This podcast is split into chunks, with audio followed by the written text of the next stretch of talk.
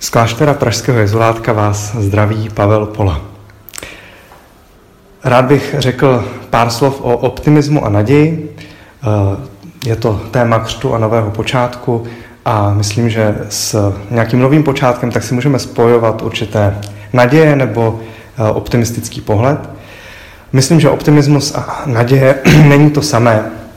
Eh, často máme představu, že bude lépe a mnozí nám to slibují a připadá nám, že uvěřit tomu je vlastně naděje, ale myslím, že to není naděje, že optimismus může být dokonce pravým opakem naděje. Mám rád eh, citát rabína Jonathana Saxe, eh, zesnulého anglického rabína židovského, který říká, že optimismus je víra v to, že svět se mění k lepšímu. Naděje je víra v to, že společně můžeme udělat tento svět lepší. Drobný rozdíl, ale myslím, že zásadní. Řekl bych tři věci, které nás mohou inspirovat, když mluvíme o naději. Jak tu naději můžeme my sami čerpat, ale možná i spolu vytvářet, protože eh, Rabbi Sachs říká, že naděje je něco, co vlastně vytváříme. Prvním bodem by byla aktivita. Naděje vyžaduje naši aktivitu, což je něco jiného než aktivismus, že bychom měli snad eh, dělat čím více, tím lépe, ale aktivita znamená, že máme odpovědnost za to, co se děje, že nečekáme jenom na to, co přijde zvenku, ale že se snažíme možná něco udělat pro dění kolem nás, pro vývoj věcí a událostí. Optimismus a pesimismus jsou naproti tomu pasivní. Jenom čekáme, že se něco stane dobrého nebo špatného. Aktivita znamená, že jsme my nějakým hráčem v tom všem dění. Někým, kdo má vliv, kdo může ty věci ovlivnit, kdo k němu může nejen říct svoje slovo, může zaujmout postoj, může přinést nějaké rozhodnutí nebo udělat nějaký čin. To vyžaduje sebeúctu, totiž to, že věřím v to, že mám takovouto moc, že moje slova, postoje, rozhodnutí, činy mají vliv na lidi kolem a na dění kolem mě.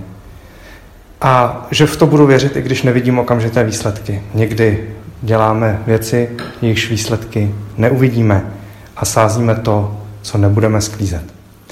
Vyžaduje to také vnitřní svobodu, totiž to, že jsem schopen něco dělat, abych mohl být aktivní, musím být svobodný. Vnitřní svoboda je odpovědnost za to, co se děje v mém srdci.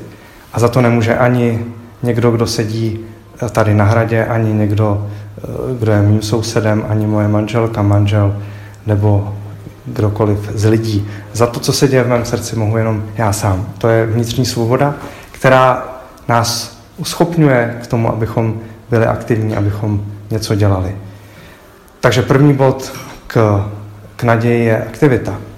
Druhým bodem je, že naděje má přispívat, nebo že přispíváme, společně vytváříme lepší svět. Ale jak víme, co je lepší svět? Jak víme, co je dobré, co je dobře? Záleží to na úhlu pohledu, na kontextu, v kterém se pohybujeme, v kterém se na věci díváme. Něco, co nám v nějakém malém kontextu může připadat dobré, tak ve větším kontextu třeba tak dobré není. Něco, co nám v malém kontextu smysl nedává, tak ve větším nám smysl může dávat. Je dobré cvičení představit si, co o mých činech a o mých rozhodnutích budou vědět a říkat lidé za sto let. Nebo si představit, jak asi se na můj život nebo na náš život zde na Zemi dívá někdo z okraje sluneční soustavy. Možná jste viděli fotku, kterou pořídila sonda před několika desítkami let. Jmenuje se to Blue Pale Dot, eh, malá, malá eh, modrá skvrna a země kole je na té fotce uprostřed hvězdné oblohy jako malinká tečka. Nebo v té době pandemie se mi dostala do rukou kniha uh, historika Yuvala Noaha Harariho, kniha Sapiens, která může být kritizována za trochu povrchní nebo zjednodušující přístup, ale mě to tehdy otevřelo jakýsi uh, velký, široký kontext, totiž uh, ta kniha má podtitul Stručné dějiny lidstva. A člověk najednou může zahlédnout ten lidský příběh od nějakých plných počátků až do současnosti a to skutečně mění pohled na, na to, co prožíváme tady a teď. A tak k tomu, abychom věděli, co je, ten, co je lepší nebo co je dobré, tak vlastně je důležité, v jakém se na to díváme kontextu. A myslím, že víra nám nabízí kontext, kontext toho božího pohledu, přestože ten boží pohled přímo neznáme. Ale můžeme se na to dívat v tom širokém kontextu a něco, co dá, nedává smysl možná jenom v tom čistě pozemském, tak z toho pohledu věčnosti může najednou smysl začít dávat. A potom konečně třetí poznámka k tomu naděje víra v to, že společně můžeme udělat tento svět lepším. Společně. Nemáme to zcela v rukách sami. Nemůžeme uh, naději vytvářet jako jedinci, izolovaně. Jsme odkázáni na druhé. Proto, abychom mohli budovat naději, tak musíme pečovat o vztahy a pečovat o společenství. Ne nadarmo bývá naděje spojovaná s láskou a vírou.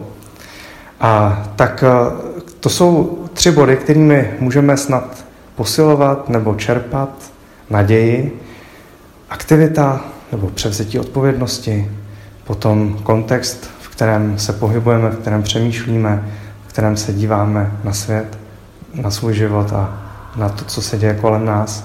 A taky to slovo společně, totiž to, že nějak pečujeme a snažíme se spolupracovat s druhými na tom dobrém.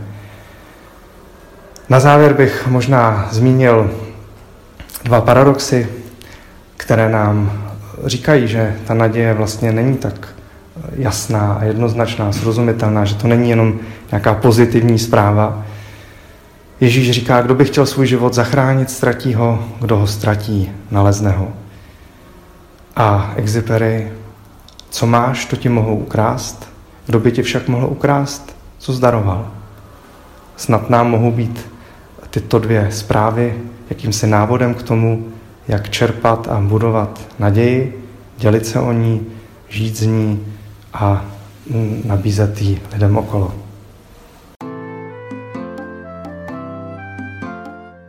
Podcast u Ambonu pro vás připravuje Fortna. Každé pondělí a pátek na Fortna EU a na Spotify.